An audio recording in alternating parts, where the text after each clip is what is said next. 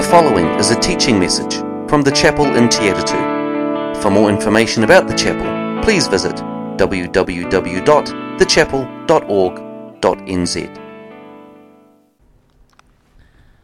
This morning we're back in uh, Genesis 3 as we reflect on the consequences of man's rejection of God's authority. Last Sunday, in the first seven verses of Genesis 3, we looked on as the woman was enticed by the deceptive invitation of the serpent and by the fruit that we're told was good for food, pleasing to the eye, but more than that, it was desirable for gaining wisdom. And the woman rejects God's warning, she rejects God's command, she rejects God's authority. And she takes the fruit and she eats from it. And then she gives some to her husband who also eats. And we're told that then the eyes of both of them were opened and they realized they were naked. So they sewed fig leaves together and made coverings for themselves. Genesis 1 and 2 spoke to us of a, of a perfect beginning. And in Genesis 3 1 to 7, we have the record of the beginning. It's called the fall. We refer to as the fall. And it, it's the beginning of evil, of, of sin in the human story. We've come so far from this perfect image of the man and his wife with God in the garden. And so begins both suffering and hope. Suffering because of man's sin and God's holiness, and hope because of God's love and His grace. Picking up the story, we read from verse 8. Then the man and his wife heard the sound of the Lord God as he was walking in the garden in the cool of the day. And they hid from the Lord God among the trees of the garden. But the Lord God called to the man, Where are you? He answered, and he answered, Here I, I heard you in the garden, and I was afraid because I was naked. So I hid. And God said, So who told you you were naked? Have you eaten from the tree that I commanded you not to eat from? The man said, That woman you put here with me, she gave me some of the fruit and I ate it. How quickly things have changed. Last week, she was bone of my bone and flesh of my flesh. And now it's like, she's that woman you gave me. That woman you put here with me. And the Lord God said to the woman, where is, what is this that you've done? And the woman said, The serpent deceived me, and I ate. So the Lord God said to the serpent, Because you have done this, cursed are you above all the livestock and all the wild animals. You will crawl on your belly, and you will eat dust all the days of your life. And I will put enmity between you and the woman, and between her, your offspring and hers. He will crush your head, and she, eh, so he will crush your head, and you will strike at his heel. To the woman he said, I will make your pains in childbearing, childbearing very severe. With painful labour you will give birth to your children. Your desire will be for your husband, and he will rule over you. To Adam he said, Because you have listened to your wife and ate fruit from the tree about which I commanded you that you must not eat from it, cursed is the ground because of you. Through painful toil you will eat from it all the days of your life. It will produce thorns and thistles for you, and you will eat the plants of the field. By the sweat of your brow you will eat food until you return to the ground, since from it you are taken. For dust you are, and to dust you will return. As I reflect on this passage and on its consequences, the, the suffering cause that, that results from God's the rejection of God's authority, I, I firstly look at the first thing that their eyes were open and they knew good and evil. In a sense, their nakedness is, is the source of shame, but it's really only symbolic of something much deeper that has happened within them. It, re- re- it speaks of a, a greater sense of uh, vulnerability. I was trying to think how to capture this in words, and the best I can think of is you've got someone you greatly respect, and you've done something that you know is going to hurt them terribly. And it's that moment when you realize that they're they're going to find out. And you, you just feel that deep within there's something. Well, if you take that feeling, if you've ever had that feeling, I know I've had that feeling, if you've ever had that feeling, take that and multiply that a hundred times. Because this was God's perfect creation. And Adam and Eve had walked with God in the cool of the garden, and now they were afraid. And they hide from each other. Prior to creating the woman, God had said, It's not good for man to be alone. And then after creating the, the woman for the man, and they're together as one, and God says, It's very good. And now those one flesh, they're hiding from each other. Something significant and serious has changed. And they're hiding from the creator of the universe, they're hiding from God Himself. Here's the creator of the universe out for a quiet walk in the garden in the cool of the evening. I just love that picture. I kind of hope that's also a picture of what it's going to be like one day when we're in heaven and we're just going to hear the footsteps of God as He comes looking for us. And we won't have to hide. But as God comes walking through the garden and He's expecting to find the man and his wife, and instead they're hiding.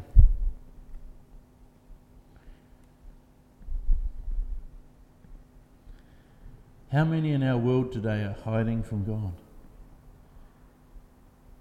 Our whole society is hiding from God. All sorts of reasons why we would hide from God.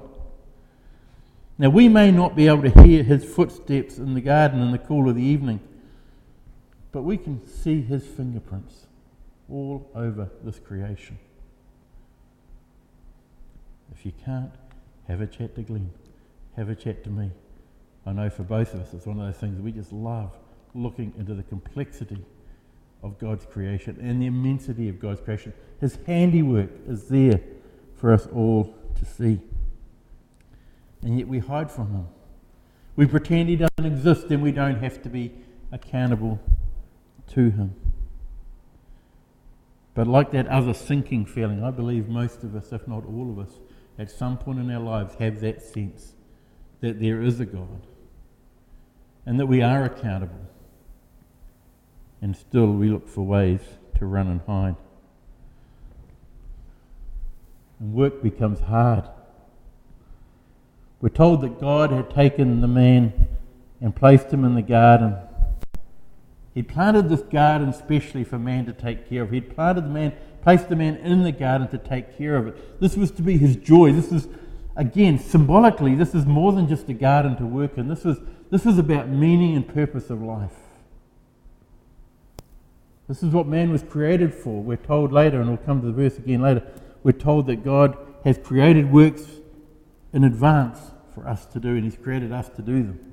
There's this perfect meshing. So, so Adam was created to take care of this garden, and this garden was taken to give meaning to Adam as he learnt to rule over creation. and the thing that was meant to bring him joy, where he's able to walk through the garden and just, you know, if you are a gardener, you can imagine the joy of going out each morning and all you're seeing is more fruit in the garden and no weeds. That's got to be a joy. But now, as he goes out, it's a source of frustration. This now he works by the sweat of his brow. He used to be able to walk through the garden and pick the fruit of any tree bar one whatever fruit you choose, whatever your favourite fruit happened to be, you can just grab it, and it's, it's not only a beautiful apple or a beautiful pear or a beautiful pineapple, it is the best pineapple you've ever had. And now you can't do that because it's going to take work, and work has become hard. Pain and suffering. Cursed is the ground because of you. Through painful toil, you will eat food from it all the days of your life. It will produce thorns and thistles, and you will eat the plants of the field. By the sweat of your brow, you will eat your food until you return to the ground. Do you get the sense of futility that has entered in? From a sense of fulfillment of caring for this garden and enjoying its fruit to now the sense of futility. And childbearing becomes painful. The most significant thing that a man can do is to do the work that God has prepared for him to do.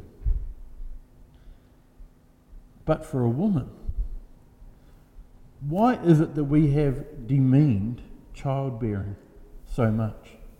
The man goes out to work and the wife just stays home and looks after the children. How demeaning is that? I've often joked that back in the day when the husband went out to look after the 50 sheep and the wife stayed home looking after the 10 kids, I'd be happier out looking after the 50 sheep. That's a whole lot less work than being at home, not working.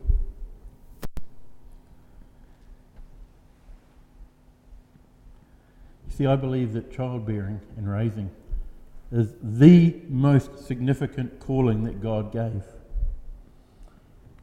In 1865, an American poet by the name of William Ross Wallace wrote a poem. And we barely remember the poem, but we remember the last two lines of each stanza. It says, For the hand that rocks the cradle is the hand that rules the world. More than any generation before us, we understand the impact on the life of a child, of a mother, from the point of conception, right down to things like nutrition and the health and the well being of the mother, and then the raising of that child through the early formative years. That is the most significant thing.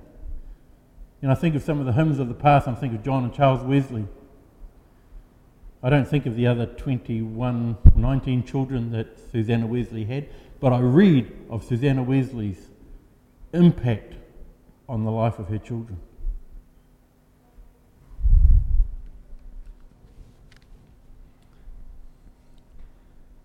In a few weeks' time, we'll come to Genesis 5, and it says, When Adam had lived 130 years, he had a son in his own likeness, in his own image, and he named him Seth. Now we figure out there were actually a whole bunch of kids before this, but the fascinating bit for me is he had a son in his own likeness, in his own image. Now the reality is his wife had the son. And remember when Adam and Eve were created, they were created by God, male and female, in his likeness and in his image. And so this woman not only gets to bear a child, she gets to bear an image bearer of God. That's an incredible privilege.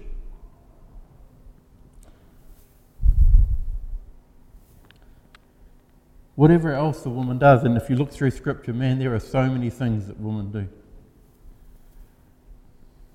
So many fields of endeavour. If you want to look at Proverbs 31 for a start, if you look at the New Testament, Lydia, the maker of, uh, seller of purple, there were so many women did so many things, but surely the greatest thing that any human being gets to do is to carry and bring to life an image bearer of God. And now this privilege will come with suffering and pain. I will make pain, your pains in childbearing very severe. With painful labour, you will give birth to your children. Your desire will be for your husband, and he will rule over you. Suffering and hardship not only come, but they cut across the very purposes for which God has created. And in regard to that second part of that statement, your desire will be for your husband and he will rule over you. I've got three comments. Firstly, they're not my words, they're God's words, which is always a good out and the advantage of preaching scripture because you can argue with him. Secondly, as in the rest of the statement, it seems to me that they are descriptive, not prescriptive. God says, This is what I see happening. This is what it's going to be like. This is what I see. Not what I want. See, what God wants was perfection. God wanted life to be beautiful and pain free. And He wanted the husband and wife, as we read later in Ephesians 5.21, He wanted the husband and wife to submit to one another. And even after the fall, even by the time Paul is writing, God still wants the husband and wife to submit to one another. And the third thing is if he is ruling over, just remember that an ultimate example of the rule in the kingdom of God is that we have a king who comes and kneels at the feet of his followers and he washes their feet. And the next day, as he's nailed to a cross, he's praying for the forgiveness and salvation of those who are nailing him to that cross. Father, forgive them, for they know not what they do. Our only reason we have a problem with a husband ruling over his wife is we forget what Jesus taught us about what rulership looks like. And again, Paul says that a husband should love his wife as Christ loved the church and laid his life down for her.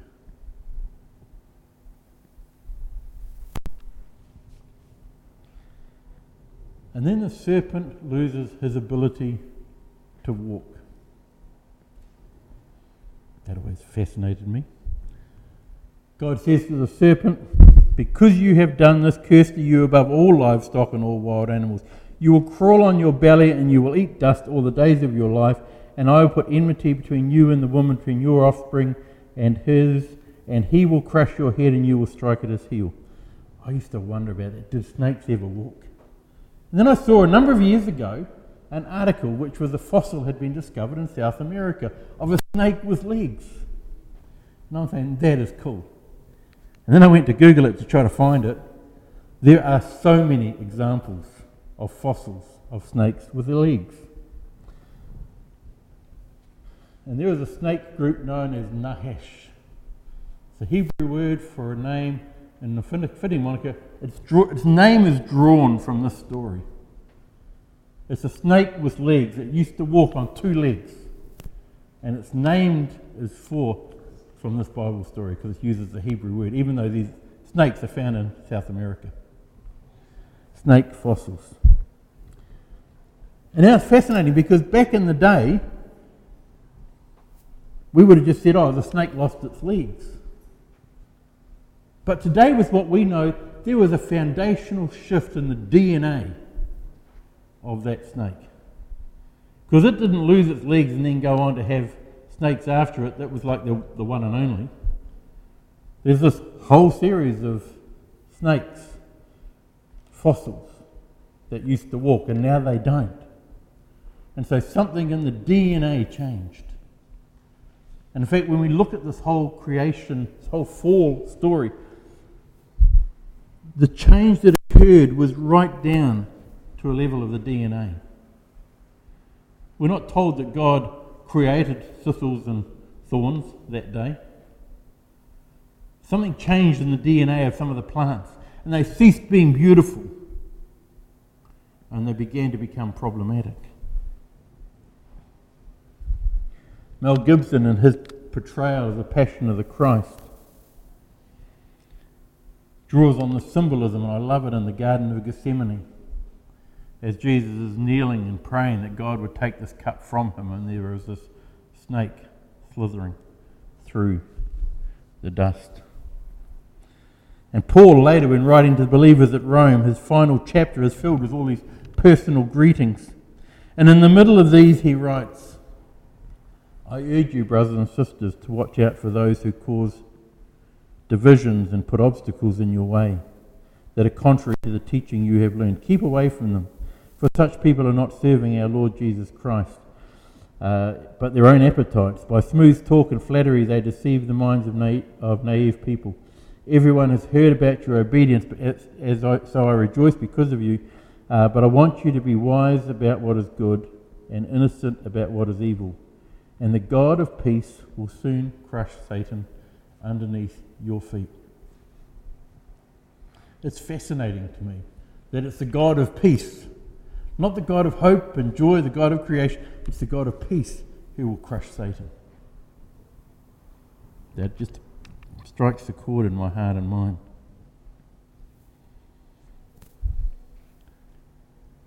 And he will crush Satan under the feet of believers. Ultimately, the Satan is crushed under the feet of Jesus as Jesus is crucified, but there is a reality that God crushes Satan under the feet of believers. And so the shift comes from suffering to hope. Yes, life will get hard. And there will be enmity, there will be hostility between the serpent and the woman, between his offspring and hers. And her offspring, both Christ himself and us, will crush his head and he will strike at our heel. But the God of peace will soon crush Satan underneath your feet. We will be victorious. God has provided the strength and the power to overcome the enemy.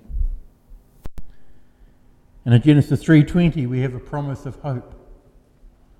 When Adam names his wife Eve because she would become the mother of all living. God had said, When you eat from this fruit, you will die. And they did die, but not immediately. God's plan is that she would still become the mother of all living. God's not going to write us all off. In fact, God knew before He created Adam that they would sin and rebel. Such is His love. He has not given up on us. He has not given up on humanity, although He's got close a couple of times. But He does not give up. And then in Genesis 3:21, the Lord God made garments of skin for Adam and his wife, and he clothed them. They had tried with such futility to cover their nakedness and their shame with garments made of leaves. Such futility. We try in all our good works to do something, but in fact, one of our biggest problems in our culture today, in our society today, is we think we can resolve problems without inflicting pain. You know, 87% of New Zealanders voted against the anti smacking and they introduced the anti smacking. And that's about as long ago as some of these kids were born that are now driving cars through shopping malls.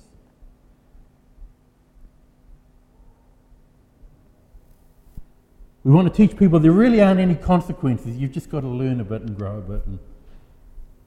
But there are consequences, there are pains to be had. When a child puts their hand on stovetop and burns their hand, that is not a punishment, that's a consequence.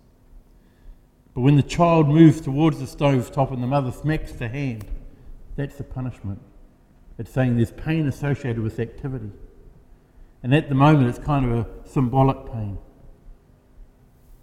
But if you touch that, the pain's going to be all too real. And our society wants to de- de- to deny that there are consequences to rejection of God because they want to continue to live their own way.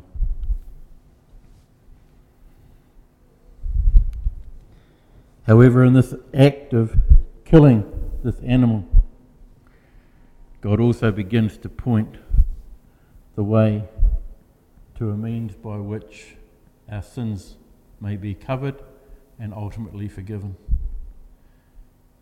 Because to this point, Adam and Eve had never seen death. The whole creation was very good. There was no suffering and death. And now, for the first time, they watched one of those beautiful little animals. I've got a friend, I've shared this before, but I'll share it again. I've got a friend of mine who's uh, from Egypt and um, Newman in Melbourne. And he shared communion one Sunday and he, he talked about the sacrificial lamb. And he said what brings it home for him is he remembers as a young fella, they used to have pet chickens that would run through the house until one day one of the pet chickens disappeared and they had chicken for dinner. And he said, That's what the Passover lamb was like. This was one of the lambs who, until the night before, was running around and was the pet lamb.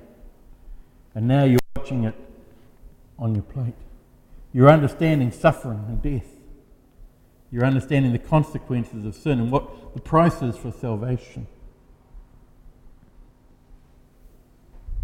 And so, as they watched that animal lose its life and its blood poured out on the dust to provide a covering for their nakedness, so we have now stood by and watched as the Son of God Himself bled out into the dust to provide a covering for our sin.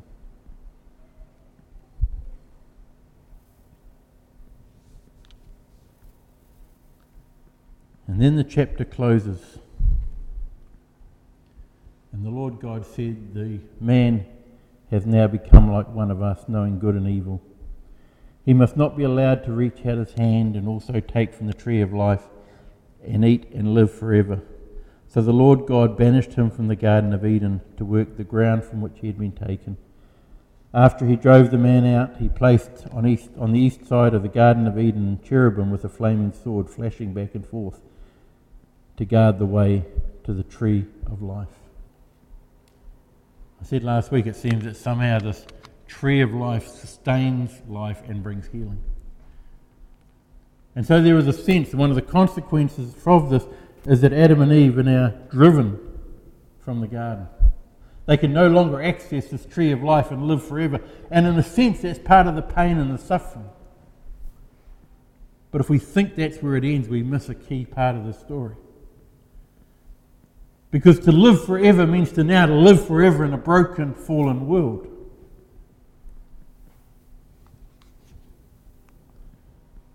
But death now becomes a doorway to eternal life. Death goes from this, is, this is the power of God to redeem even the worst, because even death now becomes a provision from God's hand. For as we pass through from death to life, we no longer have to live forever in the midst of the suffering. This life has so many problems and challenges, and we grow through those. We become better people through those. But that's not how I want to spend forever.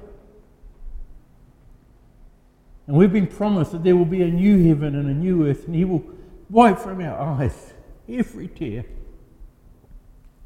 That's the hope we have. And so, as access to the tree of life is taken from us, the greatest gift is given to us. Because in the midst of suffering, there is hope. There is always hope.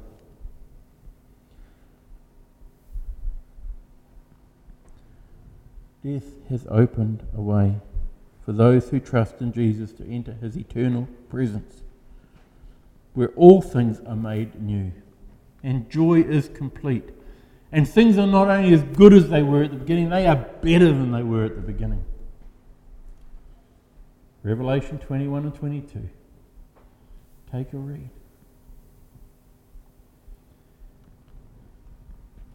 And so Paul declares, For me to live is Christ, and to die is gain. If I am to go on living this, this body, it will mean fruitful labour for me. Yet what shall I choose? I do not know.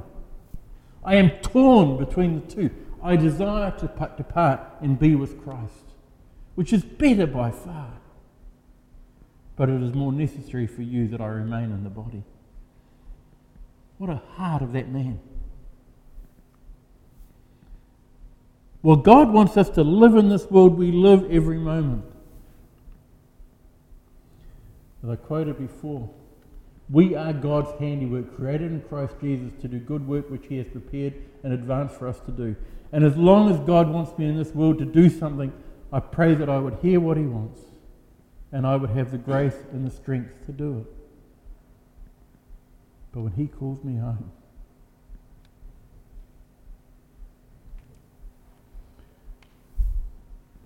My final line written here is, however, this world is not our home. And just before the service, Richard and Selena had put a BJ Thomas song on, and it was exactly that words, those words. This world is not our home. We get so invested in this world that we allow the things of this world to take our eyes off the one who loves us more than we could possibly imagine. He leaves us here to reveal his kingdom in this life. But he promises us that there is a welcome home that awaits us. God bless you. Thank you for listening to this message from the chapel in Te For more information about the chapel, please visit www.thechapel.org.nz or email info at thechapel.org.nz.